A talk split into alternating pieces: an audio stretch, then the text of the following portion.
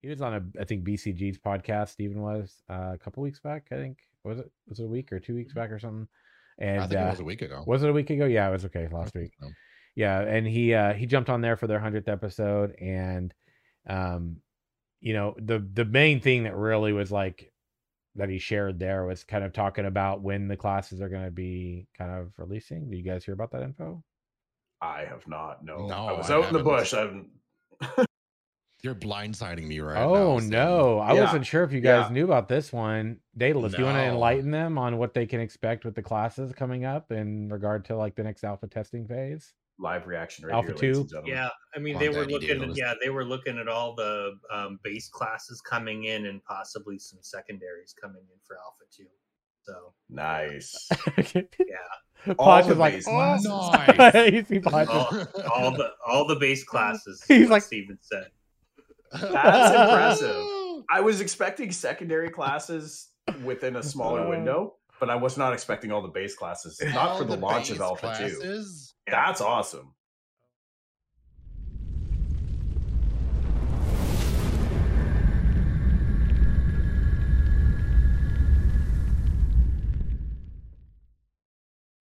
Seeking the horizon, the Pathfinder and his companions could barely gain visibility on the landmark. It was still far off in the distance, but it was clearly a massive statue of some figure from history. This colossus seemed to have its head looking down. From their perspective, it appeared to be in a towering slumber, watching over the long forgotten lands of Verra. Welcome to Ashes Pathfinders, your dedicated and trusted Ashes of Creation podcast. Join us as we share in the journey that reignites the embers and rekindles the flames in the hearts of those long left to cinder.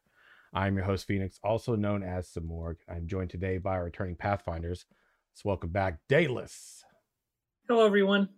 Also, welcome back Half Tilt Hey, hey, folks, how you hanging? and Sir Pasha. Go back, dude. What's up, gamers? oh man, I see a lot of love in chat. Welcome in, friends. And before we dig in too far, we got to give a big shout out to the home of this podcast over at asheshq.com, the community curated website for Ashes of Creation. Also, a shout out to all the Imperial Flames, which are the supporters here on Twitch, YouTube, and Patreon. Thank you so much for keeping this community's flames bolstering greater week after week, my friends. With that being said, we do not have any call ins, but if you'd like to call into the show and leave us a voicemail, you could call into 1 539 664 6801. And if you are so kind to give us a five star review on iTunes, you can go over to our Twitter at Ashes Pathfinder on Twitter. Go to the pinned post there at the top of our feed. Click on that iTunes link, leave us a comment, five stars. And if you do, we'll read that comment here on the show live. Nothing in the mail bag, but if you want to leave mail for us at the Gmail. It's ashespathfinders at gmail.com. And that lazy Pathfinder grunt will get it to us at some point in time here in the near future. We can read that on the show too. So, gentlemen, we've had a light cast for the past couple episodes. We we call it uh well, I guess technically Daedal- Daedalus and I were talking about it. We were calling it like the OG podcast, I guess, because like the earliest, some of the earliest cast members was him and I, and you know, we were we've been covering things and holding down the fort as always, but it's always good to have more of the Pathfinders on the show. We got Half Tilt and Pasha back with us today, which is great. So, um, gentlemen, I let let's catch up on the week. I don't know, hodgepodge mix it up a little bit. We like to catch up on what people have been up to since the last time they were here on the show, you know. But also, I guess Pasha and, and uh, Half Tilt, you guys can reflect a little bit on your biggest takeaways from, you know, the Ashes um Ashes of Creation live stream a couple weeks back. I think it was a couple weeks now. Is that right? Two weeks? Shit, week and a half. Uh, Yeah. yeah, two weeks. Just back. over two. All right, cool. Yeah, gentlemen. All right, go on. Okay. Well, uh, for what I've been up to lately, Yeah. uh, you know, working that old 70 hours a week and trying to stay alive. Other than that, uh, Mhm. been doing my uh, been doing my thing when I'm home, playing some Final Fantasy 14, Ooh. streaming, all that good stuff. Uh, but for what uh, are my takeaways of the latest like Mhm. um stream from Ashes of Creation, I guess the develop the, the dev update yeah. honestly, like It was one of the best live streams they've done in such a long time. It was so good, filled with like new stuff that's not just like new mounts and new cosmetics for chairs and tables. I mean, there was that, there's always that. But I every month BB. So yeah, like um honestly what I love the most is what I talked about uh, last time I was uh, I was on the show. Mhm. Um the races, the character creators, sneak peeks. I freaking love that, especially since one, the dwarves look fantastic, and the orcs look absolutely insane. Well, then the Ren'Kais look absolutely insane. I'm red team, by the way, uh, like a hundred percent. Um, but yeah, like that that was crazy. Um, the second thing that like really hit home and that made me super happy is the optimization uh, aspect that they showed for like a, th- a thousand characters on screen. That was crazy. Like seven FPS to like roll around a, a thousand characters and then boom out of nowhere just because they're changing how your GPU is going to like process characters. It goes from like seven to 21 FPS, which is insane. It's great for an MMO because it's one of the most important things. It's like an Unreal an Unreal Engine 3. Uh, so like there are many games, many MMOs that were based off of that. Bless Online, for example, and it was crashing when there was more than like 10 players on the screen. So like that was that was a big deal, honestly. It was it was freaking awesome. And just for an eye candy, the thing they did for like the node system uh, simulation they did, hmm I could look at that. I could look at that going for like two days straight on repeat. That was crazy. Mm-hmm. I feel like you'd be seeing the Matrix at that point. Maybe that's what happens if you watch their live stream three, four, five times in a row. Maybe we gotta aim for that five number we talked about pre-show again. Maybe you can start to see the Matrix if you watch it enough. F Tilt's been prepared, probably more prepared than us scrubs here on the show, or maybe just I'm the scrub. It's fine, but I only watched it twice. no, same. yeah, I, I've wa- I've watched that live stream a few times, Yeah. but that's not because it was like it, I, I I I don't, I don't know what more I can say above and beyond what Pacha just Yeah. went through. Uh, to be honest, I feel like you got a pretty good synopsis of the entire thing. Yeah. Um, but I will echo that absolutely. I've watched it a lot because I'm often distracted and busy with other things, so it's just kind of there in the background, and it you know it takes me a few times to piece everything together. Um, call me slow, call me forgetful, I'm old, whatever, um, all those things. But absolutely, you know, we got Nodes three uh, out, out of that, seeing the simulation. That was fantastic. We've been wanting that for a long time, so there it is. Uh, enjoy. no, for seriously though, like that was really cool to see. Um, just all the permutations and how it goes, and it's it's neat to see that they've created a tool to test the system in a way that would probably take even thousands of players a lot of hours to actually go through and try to build. Even on a heightened experience rate like you just can't beat that. They, they for a proprietary system in the node system to now have to come in and build a tool to test it out properly like that to see how it evolves and how it grows and then talking about how they're tying quests it, modular quests into that growth as well is really really cool. Because that's like i was on vacation for the last couple weeks so i had a lot of time to just sit around and think while i'm watching an empty field and nothing going by.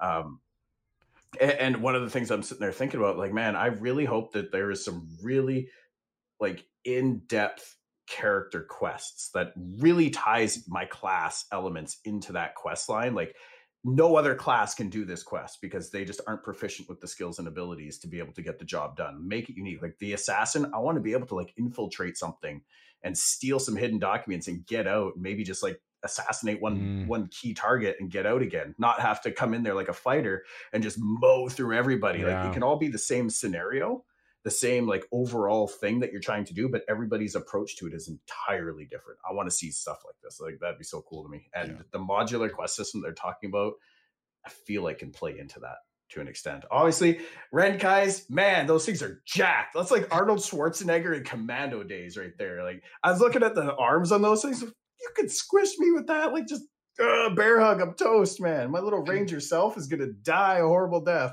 And that was So- middle ground too. right He said like that's like mid of the scalers. Man, I, I don't I don't know where the steroids are coming from in Verra, but they are on they are up there. Anyways, uh, I, I I voted Team Green. I mean, I'm I, in the end you're going to be stained red anyway from the blood of your enemies is, is the hope. But except for Sim, you know, walk in the light, you know. That's right. But You'll be all right. Walk in the light. You'll that, be all that right. shiny, shiny new armor that just came out this month cannot be tainted with No. such foulies as, the blood of those FOs, right? Oh you gotta man. keep that clean. You We are- keep that blood off your shoulder. I mean, you know, you walk, you can literally just like dip in the stream real quick. I mean, I mean, I'm not saying that's not like a dark sim thing. Okay, this is just like if we're talking about cleanliness and hygiene in the field, really, is what we're talking about. So Absolutely. You gotta stay need- smelling pretty, right? You get back to the tavern. yeah, roses and shit. Yeah. You know, if you're gonna have the bard singing tales of your adventures, you know that's gonna draw some attention. Maybe you're gonna go get a room, then you're Yes. create some orphans. Yes. you know. Right. So for the orphan. right, if Wait, that if you're gonna do that, you gotta be smelling good. that presupposes I fucking die, saying. homie. What do you mean? Hold on. Well, this escalated quickly. I know, right? What the fuck? Kill sim in game. Let's go. this is what happens. when We're way too long, right? Talk about we we hit on Ab- like multiple points that we're going to be talking about on the show today too. So, geez, man, yeah, red or green. We'll kind of talk about that in a bit. Uh, big takeaways from that. You know, the other one too is like the crazy part about that node simulation we talked about here uh, was also the fact that like each second represents like 24 hours or something. You're like, damn. And that thing went on for minutes, man. If you watched the whole thing, because we had a clipped. Metropolis is supposed to take what, like a couple months to be able to evolve to a Metropolis or something? Yeah. I- i- Is there Yeah. planned timeline? So like that's Yep. yeah, like you, you simply cannot test this in real time. It Well, it shows the be done. longevity of the system. Like they, it shows that like it's gonna be sustainable. Proof of and, like, concept. your exactly that Yes. your experience is not gonna it's not gonna be an MMO that you play for two weeks and you're done. hmm It's always gonna be changing. In two years, it's gonna be Mhm. completely different. Man. and every server i know they touched on it steven touched on it too in the during Yeah. the live stream but every server's experience is going to be different from that like the end game potential for this is it, it's why people still play battle royals day after day after day after Yep. day because the player experience makes it different every time sure the basic fundamentals are always the same but the experience is always different and this system Yeah. is going to curate that so well Yeah, I mean it's a good reference point too, though. It's the the variety of something like a battle royale. Like I, I get burned out by them, right? I mean, to be fair, I have played some Fortnite recently, but the the truth is, is like you jump in there and you know some of it's just. I mean, you have variety. Like it, the different items are dumped to different places. In some regard, in specific to like Fortnite, for example, right? Uh, much larger elements actually can be like you know spawn differently to each match. Like currently right now, I think a good example of that is like these cubes that are like in the game or whatever. And you like like basically week to week the thing, you know, the the the map changes, which is one of the really interesting things about Fortnite itself. Yeah, it's a battle royale. Yeah, battle battle royales. You can call you are about them, whatever. I've I've been playing it recently and actually enjoy the shit out of it again. Um, and it's you know, like the server stability feels really good compared to how it was when the game first launched. But the most specific thing about Fortnite is that that map is in a constant state of change. Like they changed And the terrain and it's live. Yeah, exactly. It changes week after week, day after day, play session to play session. Like each map you Mhm. jump in, it's, there's something to be different, and not just like where the weapons drop, but like you know, like World actual events. yeah world Yeah. events landmarks etc will change so that's pretty significant and you see like you could see how like yeah sure the br component but also like the the landscape changes and everything else. You can see how that influences the the br genre itself. It makes you know the fact that there's building and all these unique features right to that one. Well you look at ashes of creation and you go and you look at uh, every second It's 24 hours and that thing went on for minutes. I mean do the math. That's it wasn't just like we're just gonna look at a couple months. No man that was like much That was like bigger ten years. like yeah it's like Yeah. crazy time frame right so you know they had proof what of concept 111 nodes on there 111 yeah that you're going through all that Yeah. to Yeah. siege and, and i don't know they were showing like the health and all that like it was honestly moving a little too fast for me to eh, to really Mm. capture all that information in real time but just seeing how everything's going to be destroyed how you're going to have to come in and siege a node to knock it down a couple levels so you can grow something else and now i you know we know there's not going to be 111 unique raids in the game Yeah. one associated to every node. No way. Probably not even dungeons or world bosses, but a combination of all those things Yeah. might actually get fairly close to that. And different kinds of mobs that spawn and all that stuff. and Absolutely. tie into seasons too that they talked about, like way back when, and they always keep hinting to it.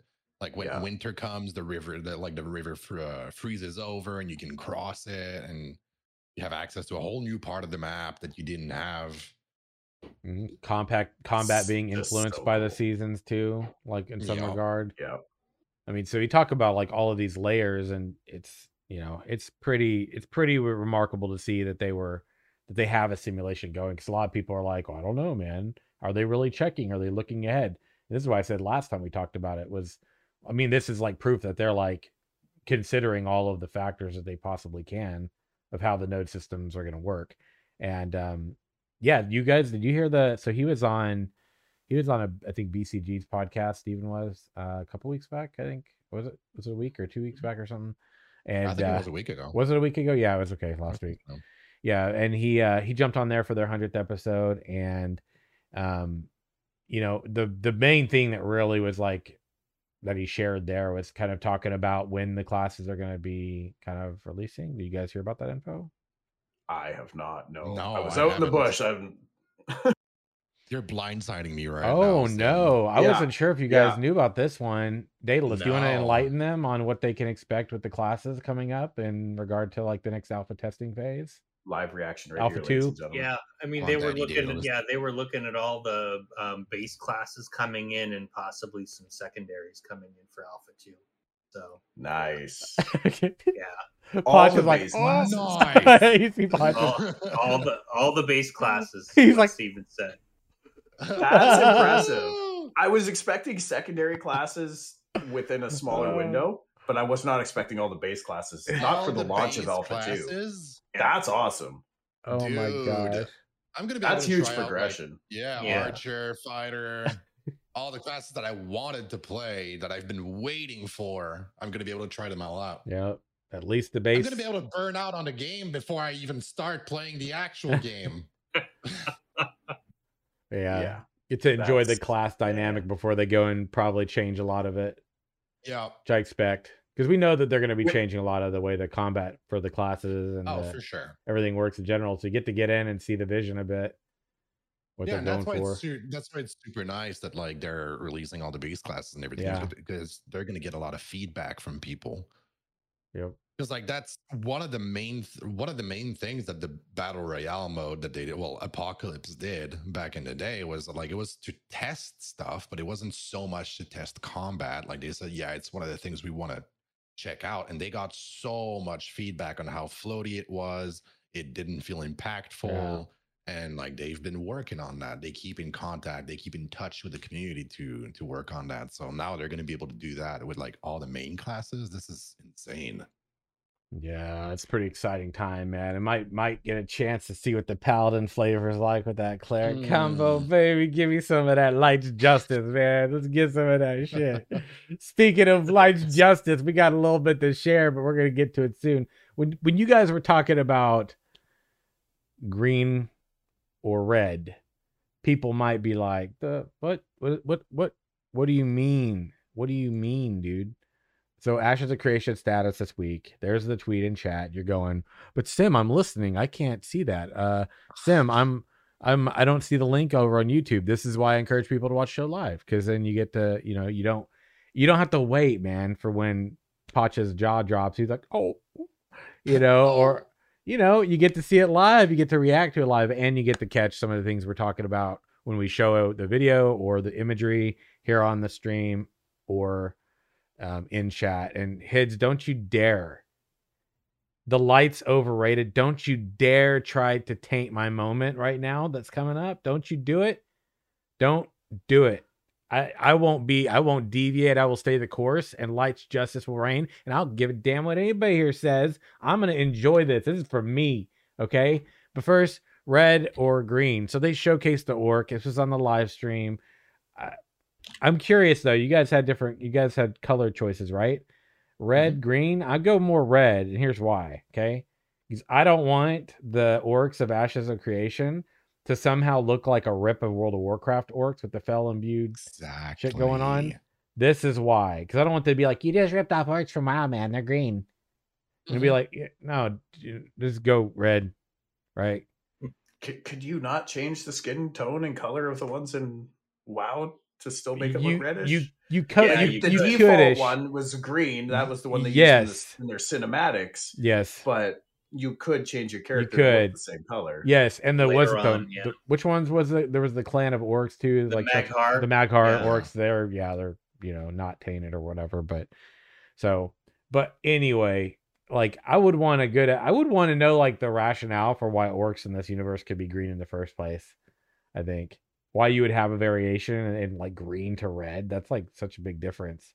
Whereas you got like the elves and like the Elder Scrolls Online, the Elder Scrolls universe, like they kind of have like a yellow, sort of like coppery skin tone in a lot of the stuff. So Yeah, the piss elves from ESO. Yeah. the piss elves. Man, I get away with some. You know what? My my my elf in ESO is actually. I, I get away with some things when the Meridia skin came out. I was like, oh, I have to go earn that Oh, shit. yeah. Then I went and earned it. I'm like, boy, he's just a light bringer through and through. Yeah. Oh, you know what's coming up for me? This is kind of a, an announcement, I guess. I'm Right. joining a couple of buddies from the LFM podcast, which is one of the sister or you know fellow uh sibling shows to this Ashes Pathfinder podcast. The Looking for More 5 p.m. on Thursdays uh, here on the channel. But but we've been uh we've actually been planning. So I've talked about D and D before and like how I'm not as I'm not as I don't I don't know how to play D and D that well. Like I've played it like two or three times total in my whole life, and each time it was not like it was not a continuation of the same campaign or anything. So it was like you jump in, we get started. I'm barely kind of getting my feet kind of rooted on the ground, and I'm starting to figure it all out. But they're actually starting work.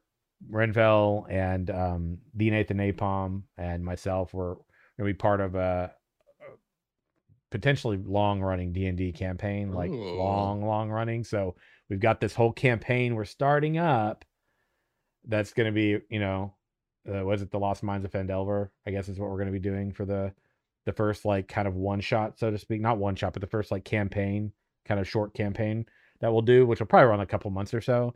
And then essentially we're looking for more, which is great because that's the name of the podcast, but we're looking for more Ah! to join. oh, dad jokes. He did it. He did it. We're looking for more. A couple more, I think, to actually join that. So if anybody's super into D and D, you can hit myself up. You can join discord.gg forward slash some org. Go in there. Look for on the right side. You'll see categorized LFM podcast. Looking for more.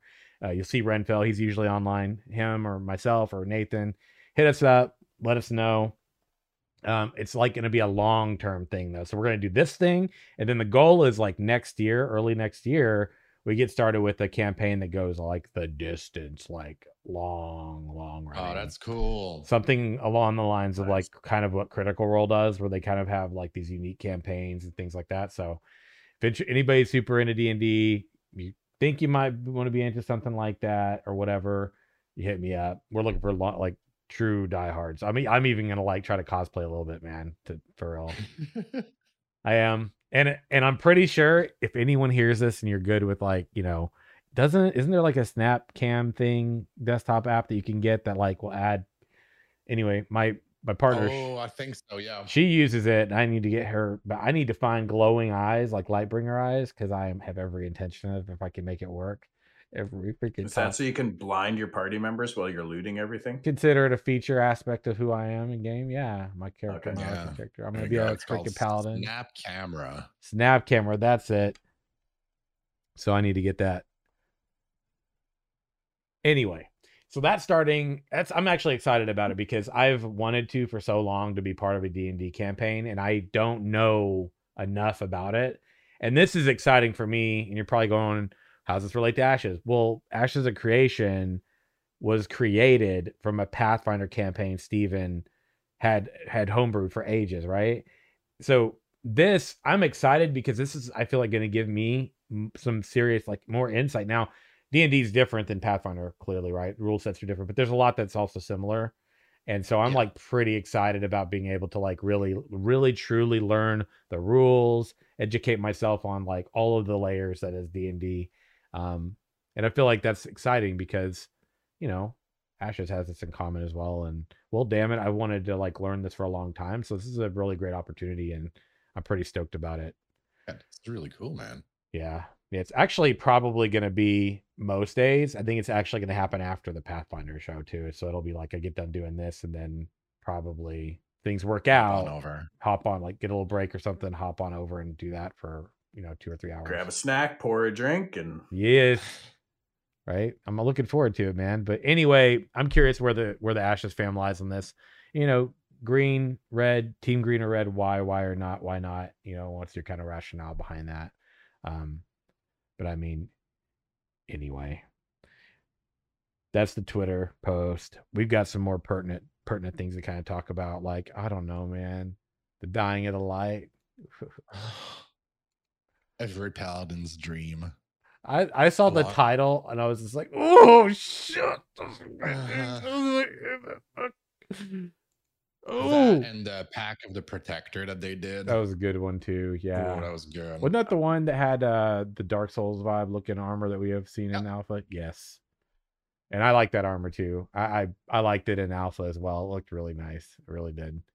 Um I don't know, gentlemen. Jump on in. Thoughts on this current cosmetic pack, and I'm, I'm linking it here in chat. I'm gonna go ahead and drop it here and visually take a look at that, y'all. Ooh. Every time I say, you know what, this one's my favorite pack, they come out with another one. This Ah. legit was my favorite pack. I mean, I saw this and I was like, yes. oh, rip wallet. yeah. Yeah. I mean, they just Yeah. look the armor especially, but I love that other cosmetic item, that like cloak. Yeah. That looks Oh, that cloak though. That thing is epic. Yes. Yeah. The back, how it's got that phoenix like emblem, right? And then a Sliced shred up. through it, and you're like, yeah. is that blood? Is it like dried corruption? Or like what is that? It it's seen some shit, Yeah. right? Yeah. Look looking really good. But uh yeah, this is definitely one of my favorite Oh, sets man. they've done.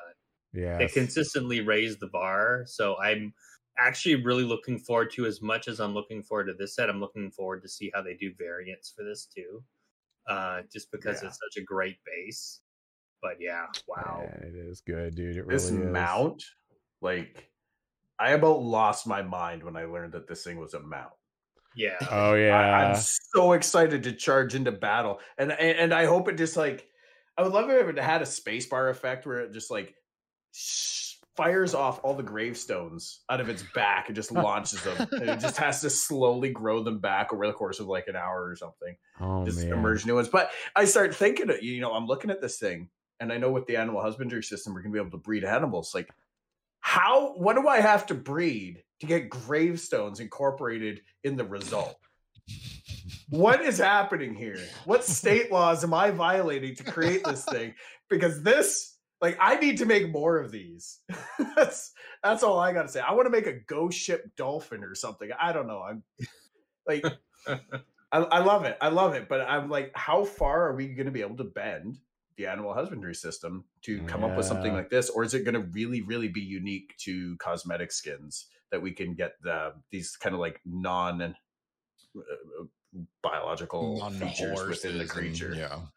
I feel I feel like it might be cosmetic only. Yeah. Like I feel I feel like it might be just store bought only. I would expect that, but I will still be sad. Because like it's gonna be so weird. You're just like they, they Steven wants the game to be as immersive as possible, and then you walk around, you see a freehold with freaking 25 of these Right. monstrosities just in a pen. Like, what are you up to today, They're- Sim? Or no, what are you up to today? Uh, uh, half tilt. Oh, I'm I'm breeding my grave beasts, My- man. My gravestones. I'm growing cemeteries, but not in the way Oh, Sim does as he shreds through the darkness. I, I'm like sorry. cows. Yeah, Pasha, please. Like, yeah, make go ahead, dude. It's just no, ah, hon- honestly, dude, that armor is make that armor and that cloak. They're making me shake in my panties. This, this is amazing. I love it. I haven't bought cosmetics from. I My haven't bought cosmetics from their store in so long. and now I know what I'm going to be spending, and I'm going to be buying at least two or three things: the freehold, the armor, and the cloak. The gargoyle's freaking cool, man. That's a cosmet pet cosmetic though. yeah, that's adorable, honestly. I'm like, what's how's that gonna how's that gonna move, right? Like how's that gonna It's gonna be like the stone pet? In, Oh. in ESO. It's going to bounce around. Oh my gosh.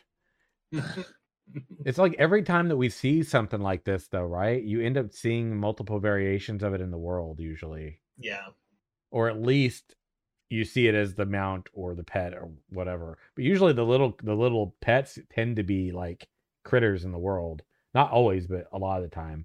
So I'm curious if we're gonna see this incorporated in somehow. But like everything has got that like light imbued vibe going on, like all the little cracks of like light in. I'm just like, oh shit.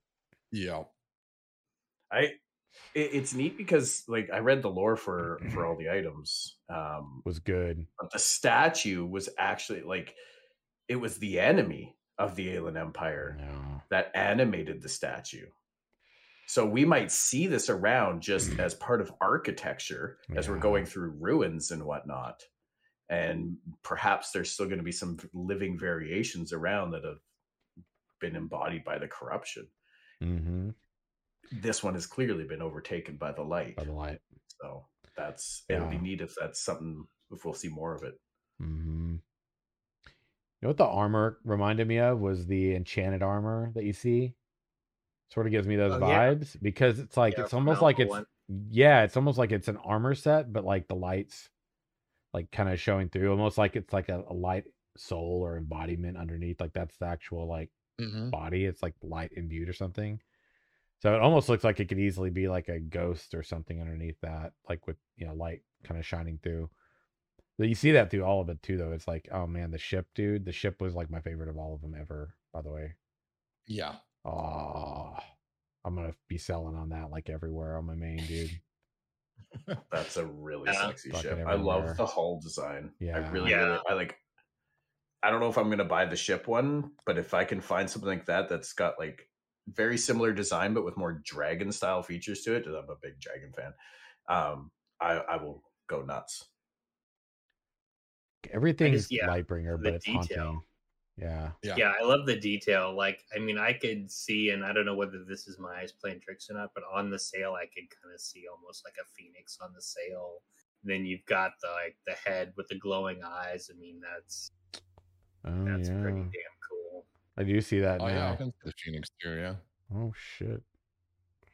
Well, it's like the this, emblem. this maybe. was yeah. definitely like yeah they they have done once again i mean this, there's just so much variety that they've just put in and i know like people you know have differing opinions on the amount of stuff they're doing and they're making available in the cosmetic store but what i mm-hmm. think about is what they've always said is these are all base items for us to do things in the world and have you know base models that we can build other things from Oh, and it's like the amount of bur- variety they have here it's just amazing. It's like every month there's something new and different you can always find something that you like uh, and that gives you ideas for more stuff that could potentially be in the world so yeah it's Yeah. really That's the redeeming quality of like these monthly cosmetics, like you said. It's like stuff that you're going to be able to find in the world. So like they're populating their world with a lot of items. It's just Yeah. that this particular col- uh, color scheme and like maybe the light coming out of the armor that's just going to be for this cosmetic pack. Yeah. But the model itself will be right. available in the game through quests and stuff like that. So Yeah. like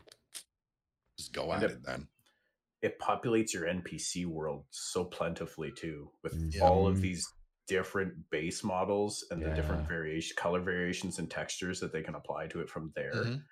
It's not going to be like walking through Skyrim and every other guard is. I used to be an adventurer like you, but then I took an arrow to the knee. You know, you're going to have a lot of variety, and that's going to create an immersive world. That's going to create a sense of a living environment and a living world. Yeah. And so yeah, the fact that we're just getting a, a, a different flavored version of what's already going to be in the game as a bonus that we can choose, hmm I, I, I can't see any negative side to that really. Yeah, and like maybe in like some location in the world, you pass by a lighthouse that seems weird. you an- you anchor down, you go on that island with the lighthouse, and you see like twenty of these guys that are just mobs, and you got to kill them. And then there's like pages of a uh, of a book that like there's a little bit of lore about it. Like they're like you said, they're populating the world with NPCs and with stories. It's freaking everything about this, man. It just, I really like the cracked elements to everything. This cracked and almost like war torn, right? Everything, and then like light shining through. It's it, it, it is very much Lightbringer, but this totally has like Halloween vibes to it too. Because Well, for those who knows like lore about ESO, this screams Meridia to me. yeah, like for those who don't know like the god like the god meridia um in elder scrolls like she's uh, everyone sees her in the world a lot of people see her as like oh she's all about the light she's really cool she's really good but like it's Mm, to an extreme it's light Yeah. to the point where it's corrupting yeah, like there's no balance it's light only and this this screams it it's like there was so much light there that it broke everything that was pure about it oh my gosh, yeah, it does. love it Yeah. So it's in the shop now. You can go check it out now. If you're listening, you're not here to see the visuals on on the screen. You know, people on YouTube, people watching live, they get to see this stuff. If you're just listening, one of our listeners, um, yeah, I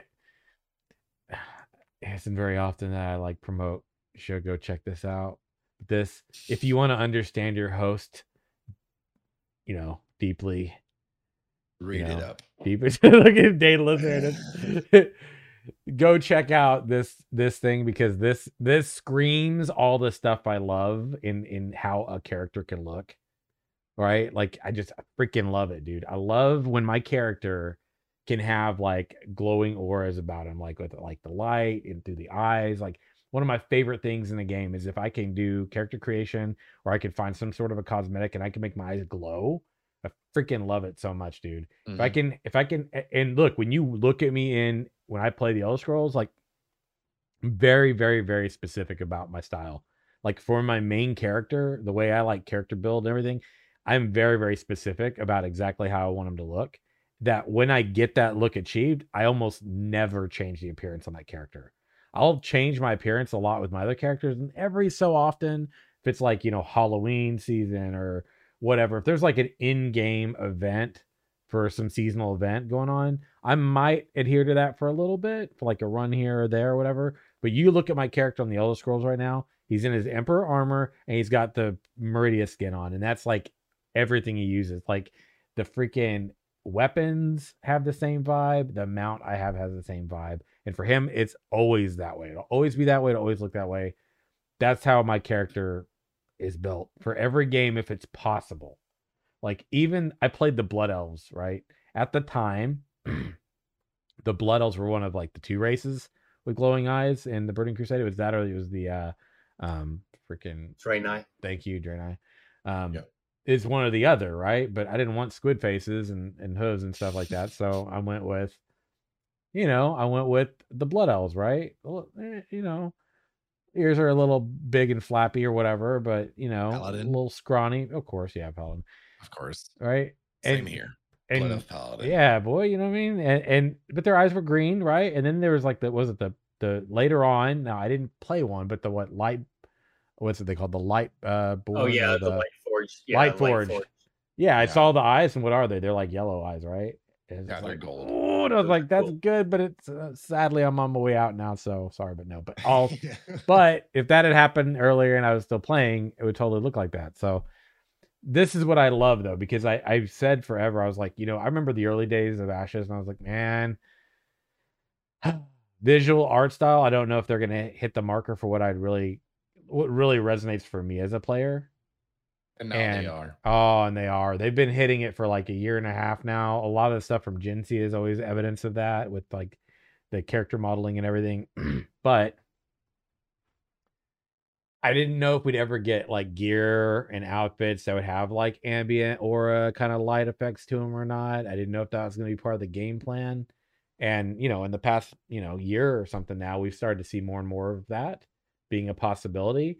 and that's exciting for me because I love that ambient lighting effect to have on like mounts and like armor. Not over the top with armor, but a little bit with armor or like your character skins and stuff like that. And I've always thought character skins would be that's something in the Elder Scrolls Online you have a lot of is like Mhm. character skins, and I think that's Mm. like super good. Like the music boxes are pretty cool. It's very unique.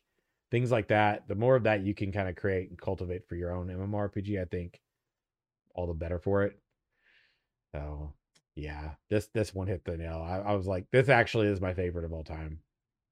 Yeah. Yeah. One thing, like just Yeah. speaking about what ESO does that is pretty cool. So, like character skins, I hope that Ashes creation does it too, is personalities. Oh, like yes, what ESO dude. does. Yes. ESO's personalities. Okay, so like I'll be I'll be honest, maybe you're not gonna agree with me, but like Oh, yeah. 99% of them suck. They're really Yeah. bad.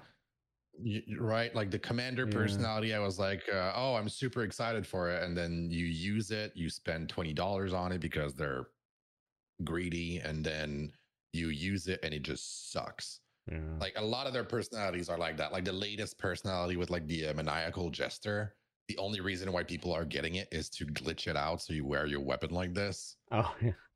and so like it's really bad but it's a great concept and i hope ashes creation does it because it adds to the character building side of thing nobody's going to stand like every character is going to stand in a different way or Yeah. like the way final fantasy does it like every class has a way of uh has like an idle animation every race has a Mhm. way of sitting Yeah.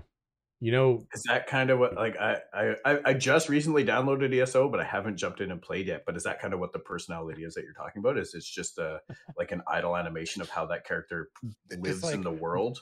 The way you the way your idle idle animation is the way uh some personalities are like uh, the way you the way you do certain emotes the way you run the way you walk st- stuff like that like it changes for the the personality. So like the assassin personality when you walk around you always have your knife out Yep. on your belt and you have your hand on your on the pummel of your knife and you walk around like a murderous asshole but like yeah like the assassin personality is one of the best personalities out there.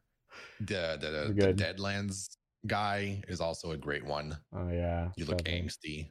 I like the Furious one. The Telvanni one that Cheryl mentioned in chat uh, is really a good one. that's a great example because like and also some of the personalities have emotes that are specific only to that and uh also some of that modifies so like the, i think the telvanni one that's really cool i think that's Doing one where you ritual. Yeah yeah yeah like the books in front of you and then you can like Mhm. j- uh, the fire one's different it's more of like a light energy orb sort of Yeah. thing uh yeah, so like half yeah. for example, the Telvanni personality, Mhm. like most characters, when you do slash read, your guy just pulls out a book and starts reading a book.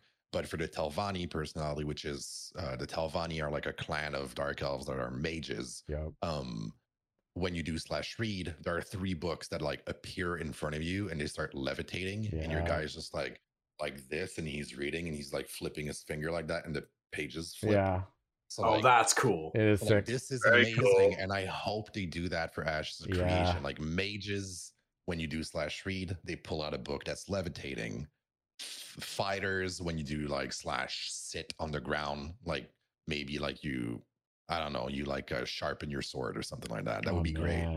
That'd be really cool, right? To have like personalities that tie into like your Mhm. archetype, and then like ones that maybe are race, and then ones that are like maybe you know uh social organizations in the game, like tying Yeah. into like that.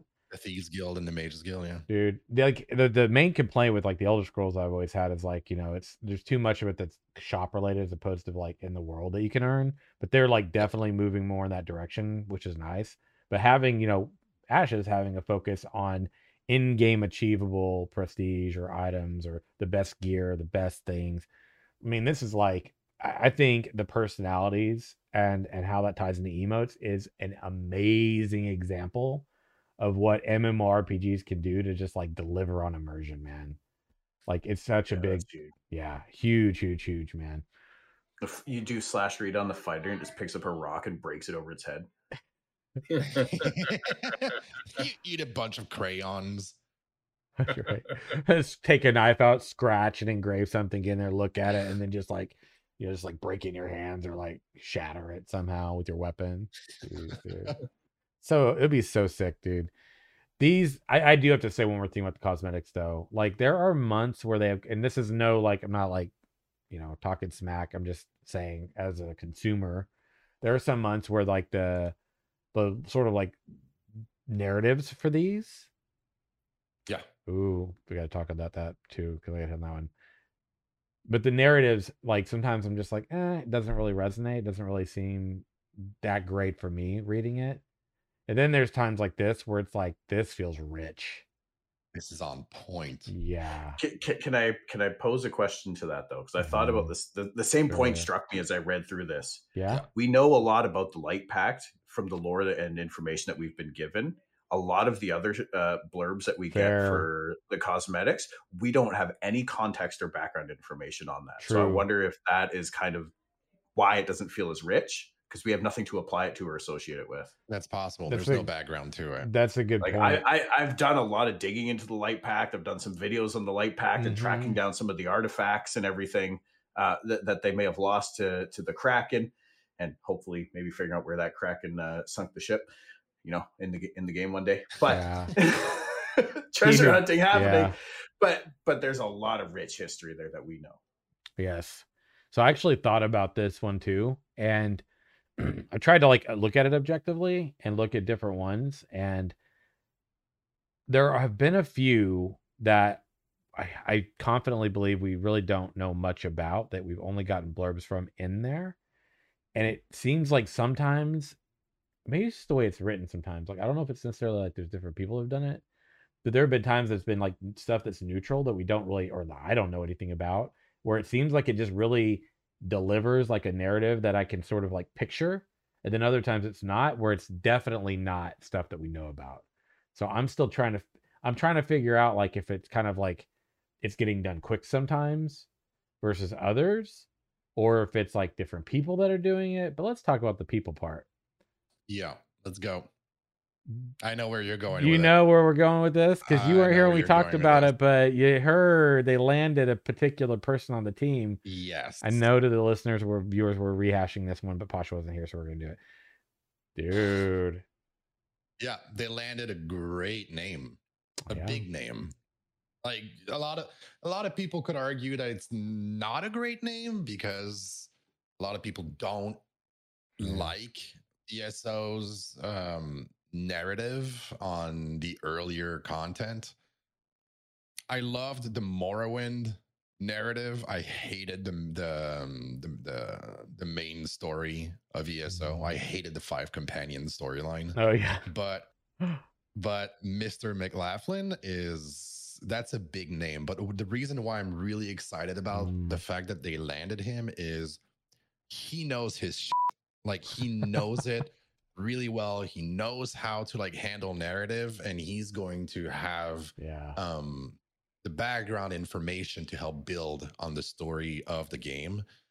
But the most exciting part about this, and I'm not like talking smack about Steven because it, it's it's his brain baby, you know, like in, the, the the the whole story, it's his brain baby, but he's not a writer. hmm He's not a writer, and as good as he is with his story, as good as his as his story is, he's still like the creative director and he basically handles the entire game. He founded the studio and everything so like he needs to focus on that and having mclaughlin as the guy who takes over the part of like writing the story with the tidbits that Steven gives him, that's going to free up a lot of Steven's time and he's going to be able to focus on the important Mhm. parts of the job.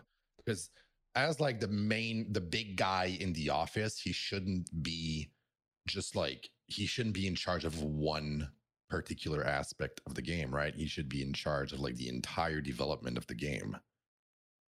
So that's what he's going to be able Yeah. to do now. That's why one, one of my favorite sayings I ever heard is when you're building a team, if you're the smartest person on that team, you're a fucking idiot. Yeah. And Steven is embodies that because he surrounds himself and builds a team of great people to to take on a job and trust that they are going to do it well. And bringing on Win is a huge win um, for, for the team. So we had to get a couple in there. Oh man, this is dad I- joke night, I- isn't it? that, that's exactly as you said. Is n- Steven's got the story and everything made up and, and ready to go, but now you can entrust a professional writer to phrase it and form it in a way that is digestible by players. And especially in a game, and I, I, we've talked about this before, where there is no voice acting hap- happening, Yes. being able to deliver that emotion through text Yeah. and how that story is written and delivered hard. is It is, dude. It really is. incredibly hard, but it's fundamental to delivering on a good lore because that's what's going to make or break the RPG element of this game. That's what's going to decide if people are like, do I actually want to sit here and read all the lore and read all the quest text, or am I just going to Mm. blast through it to get to max level so I can raid and do arenas and compete at the highest level and just gear, gear grind? hmm That's the difference maker to me. It's so true. It really is, man. Like, and I, take it for what you want. I think that when you read, look, no voice acting. When you read over it, it is really tough to deliver to where it's something intrigues a person, like really captivates them via just text. And I do think, with voice acting aside, that the Elder Scrolls has done has always done a really good job with that. I truly believe that they've done a good job with it in their standalone single player games. I believe that even in the Elder Scrolls Online, it's, it's delivered. Whether you don't like the story or not, I do think that overall, right, in the grand scheme of things, generally speaking, it does deliver on the narrative, even if you just talk about it via text. Because I'll be honest, there's sometimes when I won't listen to the voices or I'll have the kind of the audio turned down a bit compared to like maybe I'm running around playing on a character. I'm not streaming it. I'm not doing any of the live stuff, right? I'm not interacting. I'm just in the zone, just a guy playing a game, want to have a good time. And sometimes I got music going and I've got the audio level turned down, right? And I'm just focused on reading it. And yeah, win for the win clip. Gotta love Alfina, man. She always delivers. Chat. Clip Queen, man. I'm telling you. But seriously, um, I do think that this guy is going to be able to deliver. And you know, that the other thing too that people may may or not be remembering or aware of here is who has been in charge of crafting the narrative for Ashes of Creation. It hasn't just been Steven since the studio started, right? There were two other Mhm. people that we know of that were helping. Sam, Samantha, right? She's one of the people there. Yep. And a person who's not there anymore, Jeff, Jeffrey Bard. Yeah, it was Jeff. right so yeah take it off the plate man and have have like a team of people to where you're not really having to be you know as like heavily responsible for any part of that and you know delivering that to the people that are they're badasses at their trade i mean he's been bringing people in who are clearly good at what they do right clearly in every domain Absolutely. so and he it- set it yeah, up for success. Yeah. uh, uh, is really what he's done. He set his team up for success. Yeah. has. Now just gotta just gotta take it home. so we've talked about some This is yours to lose, Intrepid. yeah it is yours to lose Heed my words. Heed my words and know well, rest assured. Anyway, so this was, uh, I'm going to kind of piggyback off of a couple comments here. We've got a couple discussion points for today, aside from the Ashes news, Ashes rants, but Ashes rants always happen. So, what types of, um, types of abuses. This was one coming from the forums I thought was a pretty interesting one. What types of abuses have we seen in other MMORPGs that we really don't want to see in Ashes of Creation, right? It's a good lead into another talking point that Daedalus sort of presented to talk about this week as well. But what what kind of abuses for you all? Things you just don't want to see in Ashes, man. I mean, are you talking like about bot abuse or something else? Could Like- be could be people player behavior, could be bot abuse, could be yeah, all encompassing things that are just abused in MMOs that just really suck, man. Just sucks to be in the game when that's happening. Yeah, I um, mean, go ahead. That's Big big one for me is just going to be high level characters or high ranked characters carrying other people. Power leveling, like the mage AOE power leveling and, and WoW classic especially was just it, it- it was it became a meta. Where you just did that. You everybody made a mage so that you could power level people to earn enough gold to get your other characters power leveled by another mage. It, it, it was terrible. It was just a terrible way to to play the game. The same thing when you get into ranked PvP. If you just have really good people that can queue up with terrible people just to carry them and boost them up to a certain rank or carry them to a certain mm-hmm. achievement level, it it, it really oh what what what's what's the word? It just, it just makes it not feel as good when you actually hit that rank yourself. You know, not to mention it clutters those ranks with people that shouldn't be. there. Shouldn't be there. Yeah, I get that. Didn't earn it through merit.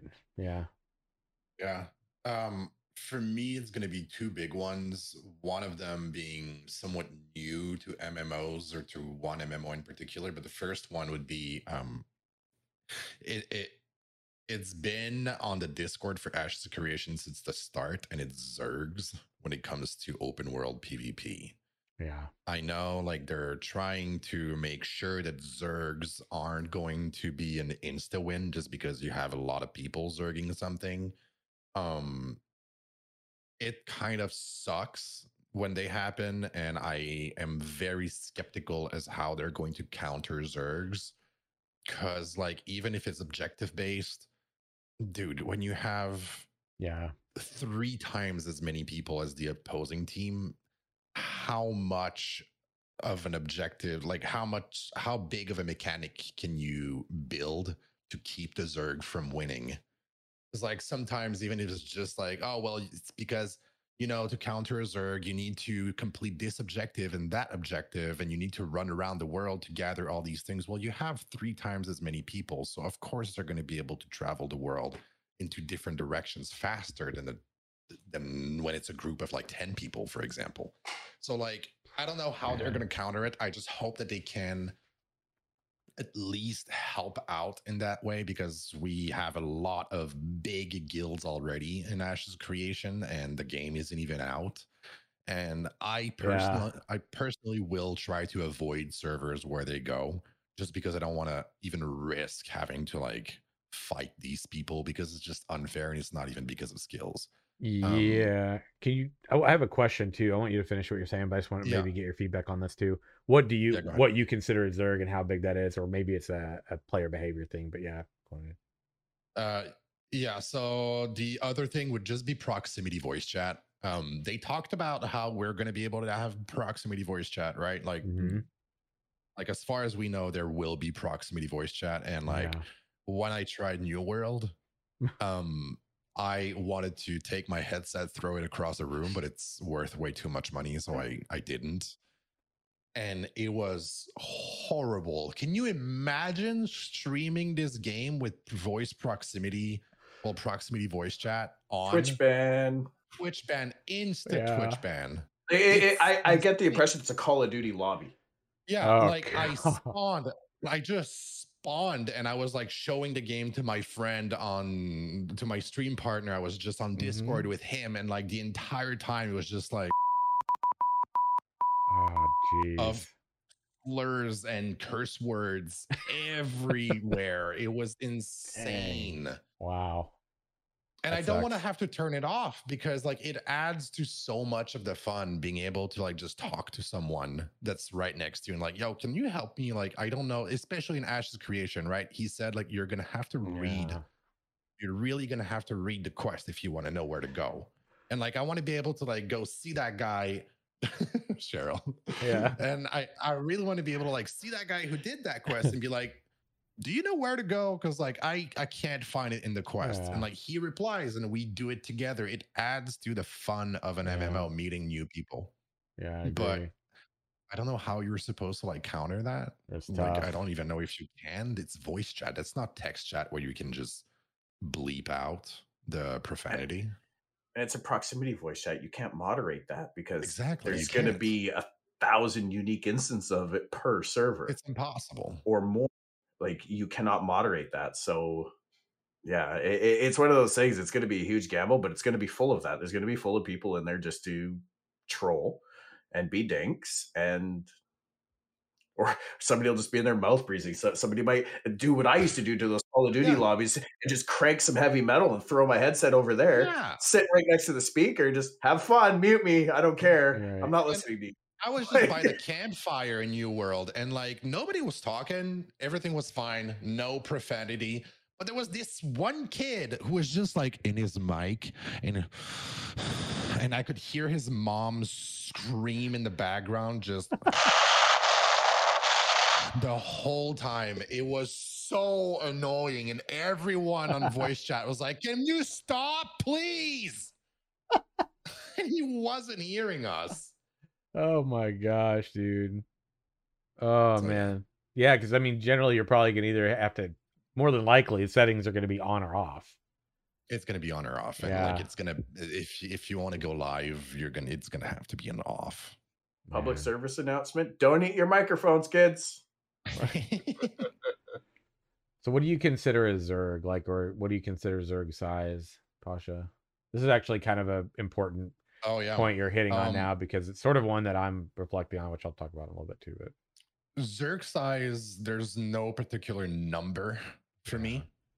Um, a Zerg can be well. I mean, it's, it can't be five people, but let's say it's a public world boss or it's a public dungeon Mhm. and you it's made for groups of like eight and it's just eight of us and we're just doing the dungeon and then there's a group of 120 players that come in and they just clear the whole shit up and it Mm. ruins the entire experience. And then i had just i just have to stand there and wait for the respawn.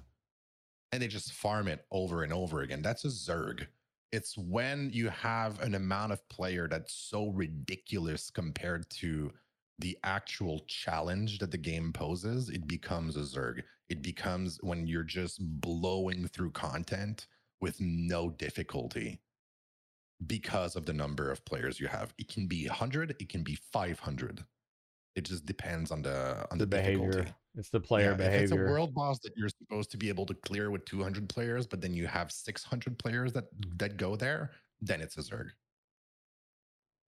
Yeah, this is something I actually had a conversation with with actually a former guildmate that's not there anymore. But you know, essentially, like you know, was talking about like, well, Zergs are not just numbers. You know, you can't really like evaluate that you're Zerging based on your numbers, because you could have a certain amount of number, you know, whatever, hundred people, another per- group's got hundred people, right? and it's not just a number it has a lot to do with the behavior too because you could have 100 people with like you know 25 people split off in four different locations on a map trying to like you know work on the objectives versus the per the group that's got 100 that goes from one objective to another and just blows over it. You see that like Yeah. you said blowing over the objectives whatever it is and just having the sheer numbers and things like that just kind of be the deciding factor. It doesn't come because i don't i don't view zerging as having a high very, very high bar of skill. That's just getting a bunch of people that can listen to one person bark and say do this here. You it's Mhm. like hit a now spam this button here like to, to me that's not a coordinated effort that's not like you know people sure they're going to be happy and everything with it but you know when you've got a lot of people and you're just that's the behavior it's not even really a, taking objectives you're just you're just blowing Yeah, over it- everything like a swarm And it doesn't even need to be organized. Like the best example for disorganized Zergs would be like in ESO, where you have like your world boss dailies when an Yeah. expansion comes out, the Yep. DLC comes out, so everyone comes back to the game, or every every YouTuber out there that covers games, like they, he wants to make a video that's like Yeah. Elder Scrolls Online, is it still worth playing and stuff like that, and like they go in the game and it's a world boss and it's made for like 12 people yeah the difficulty and the the the, the developers know that so Yeah. like for the first two months they increase the difficulty for it well the difficulty the stats the numbers Mhm. for it to be like maybe 30 people yeah. But then the zerg comes in because people need to do their dailies and you literally have 45 people there. Oh man. And you can't like you have to be so quick at just putting one like direct hit on the boss to hope to god that you're going to be in the loot table. Yeah true. That's true. Like dragons in Elsweyr whenever it's like the Elsweyr anniversary in eso this is crazy by the time you get to the dragon like there's already 40 people there and that you see the health bar that just goes way down super quickly and you're like that's a dragon dude it's supposed to burn down a whole city and he's getting taken down like a squirrel.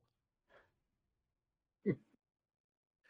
It's it's an interesting thought too because I know Steven's talked a lot about having me- anti Zerg mechanics on the world bosses and raid bosses and open world bosses like that. To an extent, we'll have to wait and see how Yeah. effective those actually are. But a, a point you brought up earlier, Pasha, was the open world dungeon. When you've got your party of eight and they're trying to fight your way through the dungeon, then a group of 30 just decides to come roll through and kill anything and everything in its path, including other parties Where's your mechanic? how do you combat that how do you stop that and if and if it's something that this one particular guild just is notorious for doing on the server i understand there's the politics aspect of okay well let's try to get everyone to band together but i now you're leaving it up to the player base to do that or are people just going to be like this isn't worth my game time this isn't fun i'm going to peace out and go somewhere else yeah. I'm gonna return to the You MMO know? I know I've been playing for five years. Yeah. Like I, I tried to learn to snowboard when I was younger, man, and and I would wipe out, and I, I was consi- insistent on learning, but I'd wipe out, fall on my knees, fall on my ass, and bruise them up pretty bad all the time. And eventually, I just said, "Fuck this! I'm going back to skiing. I know how to do it. I enjoy it." Yeah. What what- what's the difference? This is supposed to be entertainment and enjoyment, so. I, I like the aspect of the politics and everything in there, and the the fact that oh well, if they roll through with a large group, there's less Mhm. loot to be to go around, but that's not going to stop them if they can just do that easily and just go through and mop the floor if there's no challenge. Over and people over and will do that because they just want to get it done. They just Yeah. want the loot. They're not there for that. The rest And of the challenge. They're already guild in Ash's creation that they know that they don't have the numbers to like take, or they don't have necessarily like the best player to like take a military node by force, like through the election arena system. Yeah. And a lot of them are just like, it's not even for immersion or because of the buffs, but they're just like, I'm going to go for a scientific node with my guild just because we have a lot of people and it's democratic. So we're just going to zerg the political system to get the node. But that's not how it should work. Like, I know that Intrepid, I know that Steven wants the democratic system to work the same way as it does and it should work in real life. Or it's like, I like what this guy is proposing for the city, so I'm going to vote for this guy.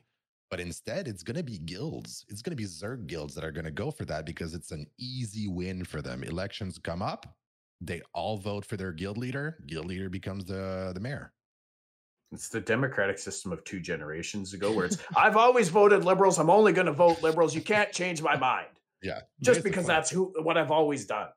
yeah. You know, like that. That's the Yeah. system that we're getting. That's how it is essentially. is in It- Canada. and- And, and- that's and why it's gonna be the only way you stop that though is to put a cap on how many guild members get to vote. Yep. And is that fair? Is that reasonable to do? Yeah. How do you balance that out? Where we like where where where's the equality? Because on the same time, like to play devil's advocate there for a second, if if everybody's aligned in this guild and decided like we're gonna play together, we're gonna do our things together and try to support each other, why should they be punished for being organized and doing that under the same banner? Yeah. I mean, yes, they can go after a castle that way ultimately as well, and they most likely will. And they'll probably take it and hold it because of numbers.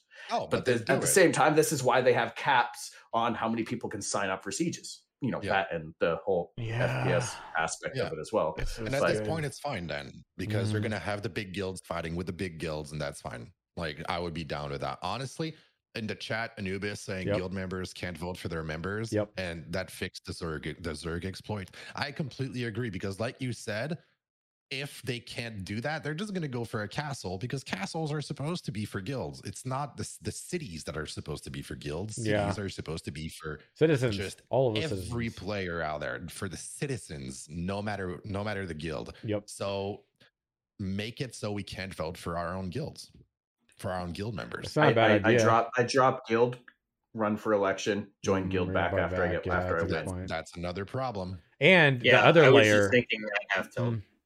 And the other layer too is remember, is the benefit of like having a website where you've got to keep uh, information updated. Is also Yeah. remember the democratic system, right? There's a log, but it's not public, so you can't see. Mhm. So there's anonymity to the the log of the voters, right? So you're not going to get to find out who did it. So if you want to, going to get to find out if it was a Zerg. you would you would know it's not public. So then it's like, well, then you know everybody's the culture is probably going to be everybody assumes then that the guilds voting for the person as opposed to the citizens and that the guilds are kind of overpowering it. And then you got this automatic thought from the majority of people, Mhm. not everybody, but people like to get herded. So the real talk is that people get herded by the overwhelming consensus or rumor or you know what people are saying, the word on the street, which is the guild, the Zerg guild had their people vote and voted them up, and so everybody's going to assume that's the case. Yep. The majority being everybody, not literally everybody. And the thing is, is like like you said, um, half tilt, like they have mechanics against Zergs. Well, they say they do, but then you have public dungeons that like how do you prevent Zergs in a public space like this? But then it's this they're also like kind of like shooting themselves in the foot when it comes to to like guilds taking over cities and nodes through the voting system because they did say that it's going to be more like WoW, right? You're going to have your account, but it's one character per guild. It's not going to be, uh, or Yeah. it's one guild per character. It's not going to be like ESO, where it's five guilds per account. Right. Yeah. So when you do that, it means that we're just going to have an alt guild. And all the, uh, the all the players in the alt guild, all the characters will be citizens and just vote for this guy who's not in their guild. And then boom Yeah. but it's the same account it's the same player but they just ensured by making it character based and not account way account based. They just assured everyone that like you're gonna be able to zerg it. Mm.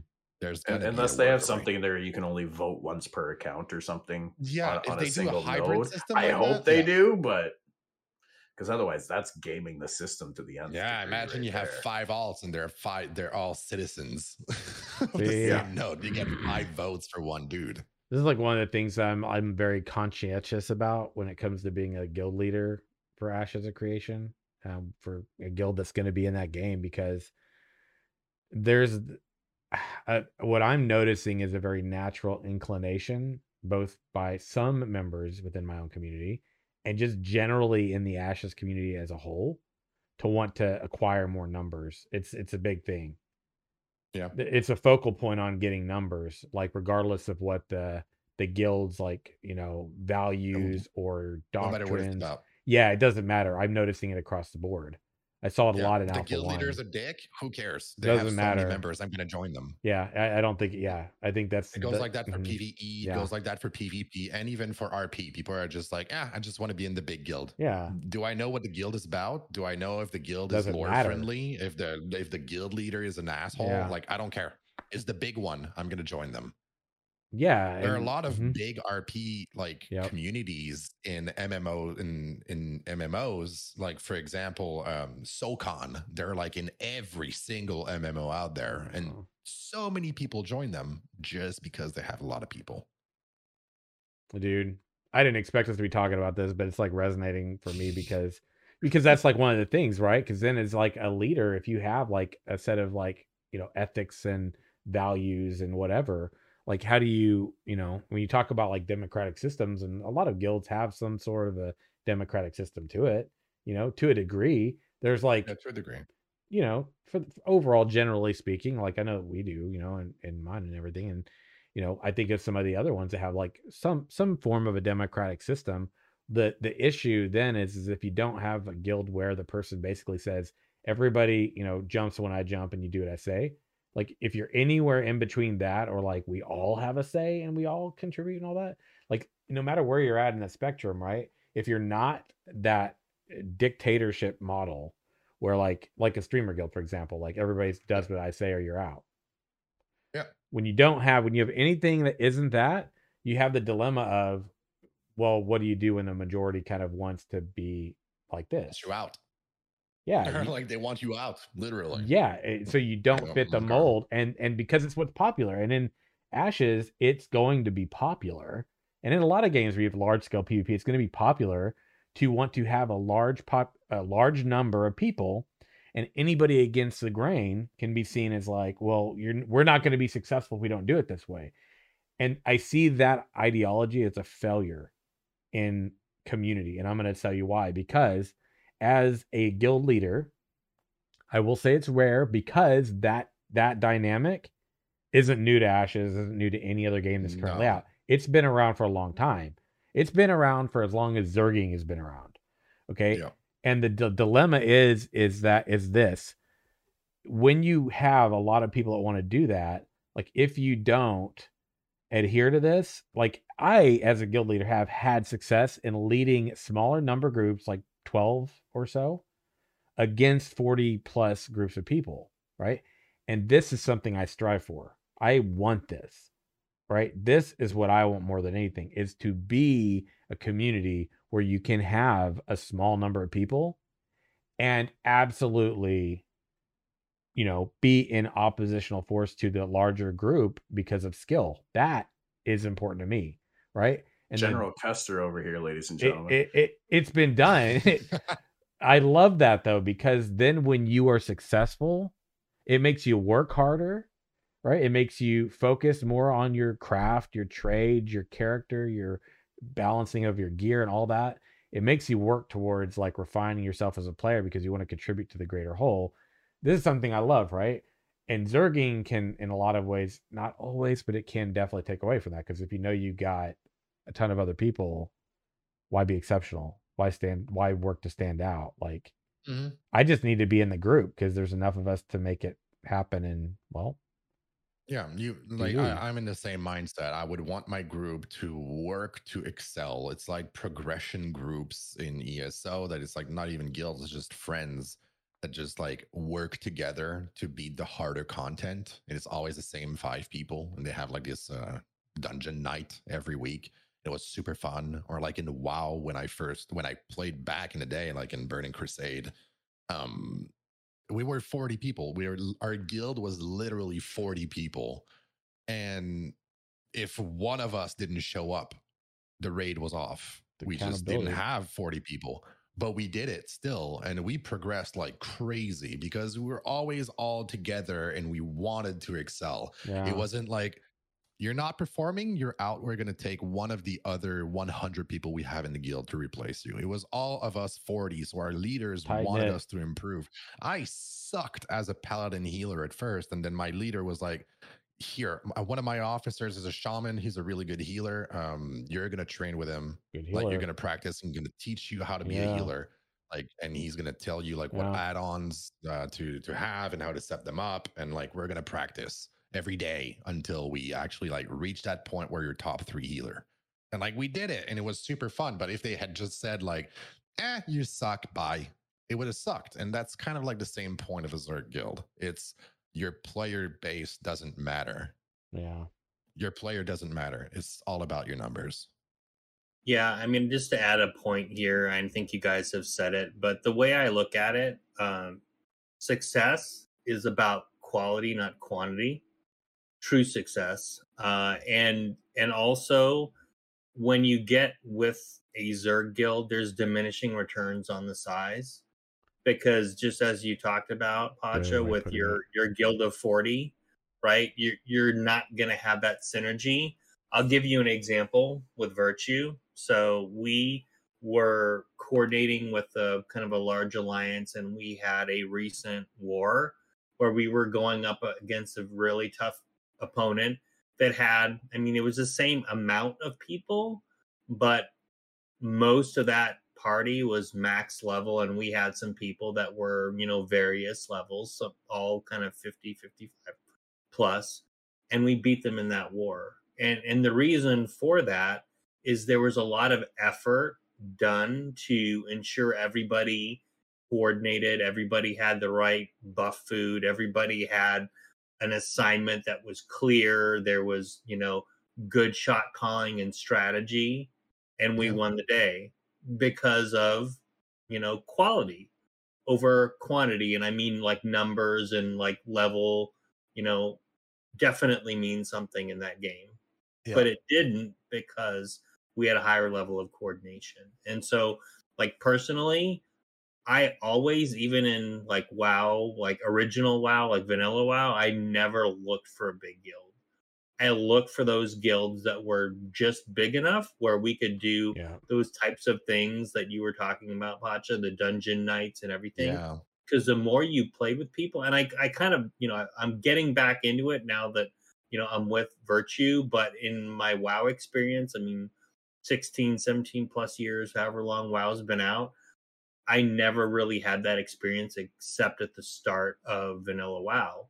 Is because people don't necessarily care about that. You know, the vast majority now they're all about I want to get to end game. We're a progression guild, so that means if you know you can't make the cut, right, and and you're putting the effort, you still can't make the cut. Well, okay, you're out, and we're going to pull somebody else in, or we're going to trim down the raid to make sure we can down this boss, and that doesn't create community at all Mhm. Yeah. right and and that's not that's not a license to say you know be a lazy player and expect to get a handout that's all about building a community and and really making sure that people can be successful if they're putting in the effort and they're willing to listen and take action on feedback then those are the kind of people that i want to hang around with uh, Yeah. and I, because they're the ones that in the long run you're going to succeed and you're going to succeed more consistently versus the fluke of having a Zerg and winning the day.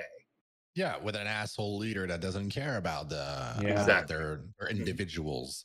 Like as a leader in a small guild, you want people you it's gonna be weird to, it's gonna be weird, but hear me out. You want people to like you.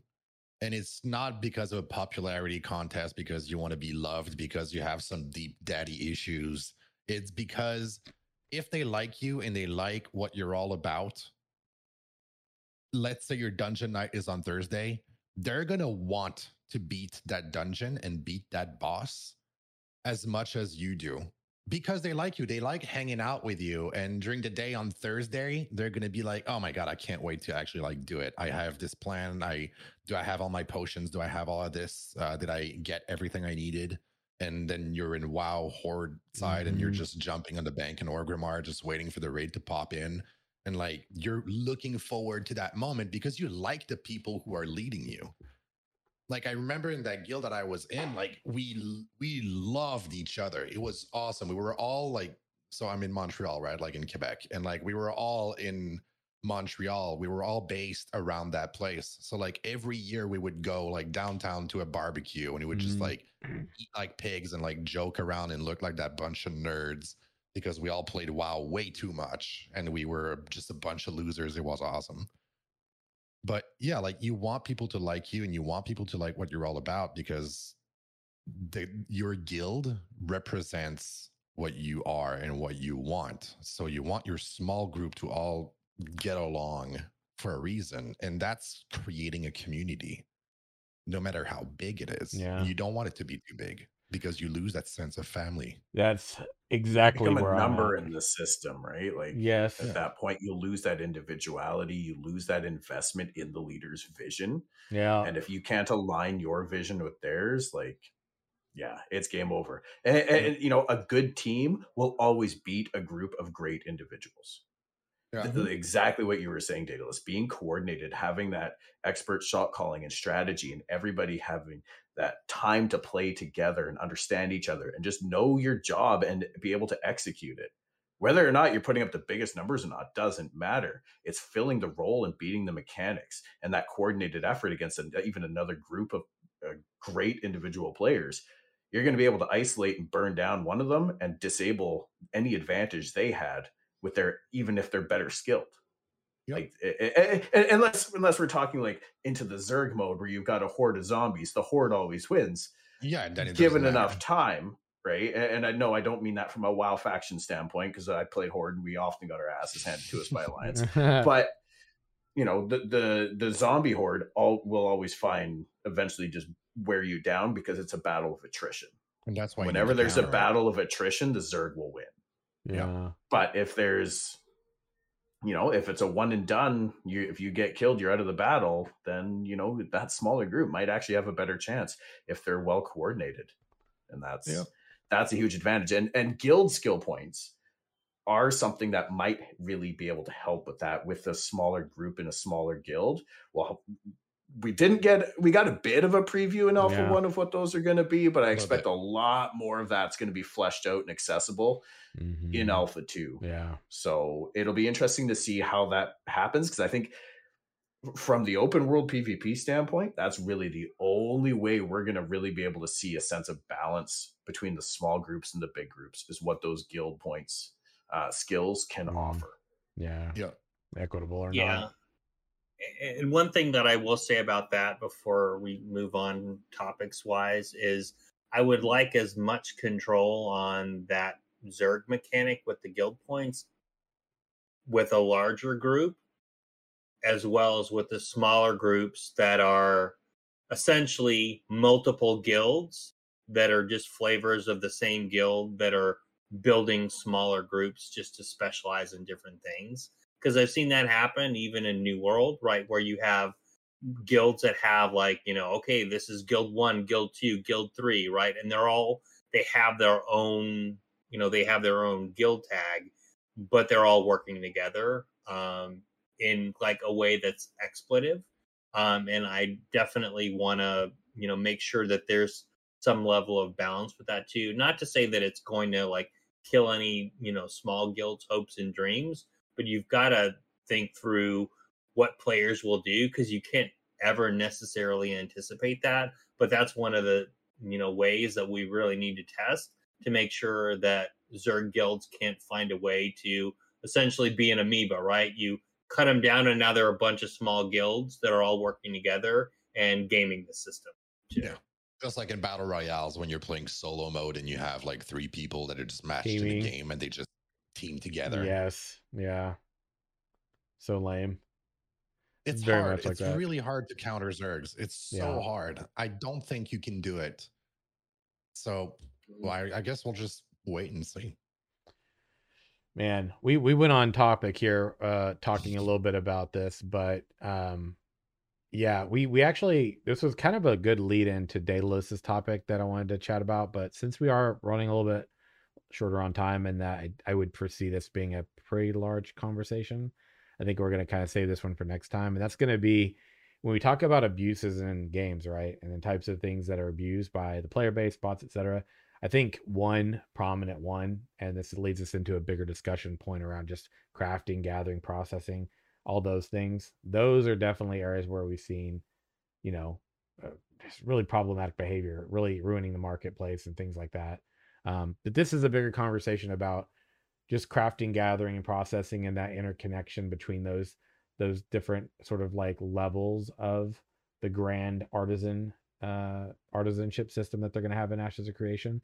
Um and we'll have a conversation i think about that next time to kind of talk about the different layers the different interconnectivity between crafting gathering processing and i think even kind of piggybacking off of today and saying what are some ways that you know that hasn't worked out uh, we've had issues with that in the games before um where those problematic types of behaviors have maybe ruined it. And I mean, there's a lot of reference points we can have on that. So we'll definitely talk about that next time. But gentlemen, as always, one hell of a show. We could have kept on going, but you know, as as my goblin's saying, time is money, friend. And or in this case, time is just time, and we have probably run out of some.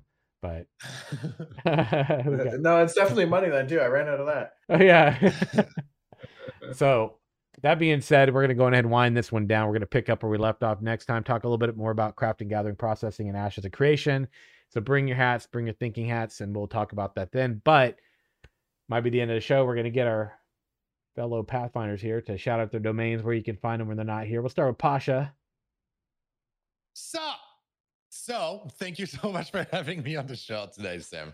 It was uh, it was a pleasure to be with you guys again. Um, you guys can catch me on Twitch every Sunday at noon EST on twitch.tv slash Pacha TV. And you can catch me also on Twitter. Uh Twitter, uh, it's at TV Pacha. Right on. Half tilt. Hey, you can find me uh, either on Twitter at half underscore tilt or come chat with me on Discord. I'm on there once in a while. Just half tilt gamer. There you go. And Daedalus. You can find me on Twitter at the Ashen Herald and on YouTube, youtube.com slash C slash the Ashen Herald. And friends, might be at the end of today's show, but in closing, as always, please remember that you don't have to be on this podcast to be a Pathfinder. In fact, if you're here watching live, commenting on the YouTube videos, listening, commenting in Discord, doesn't matter. If you're part of this journey with us, you are a Pathfinder too. Much love to all of you friends. Much love to Intrepid Studios. And till next week, you all stay safe, walk in the light, have a great night. We'll see you again real soon. Night, everybody. Bye. Take care, everyone.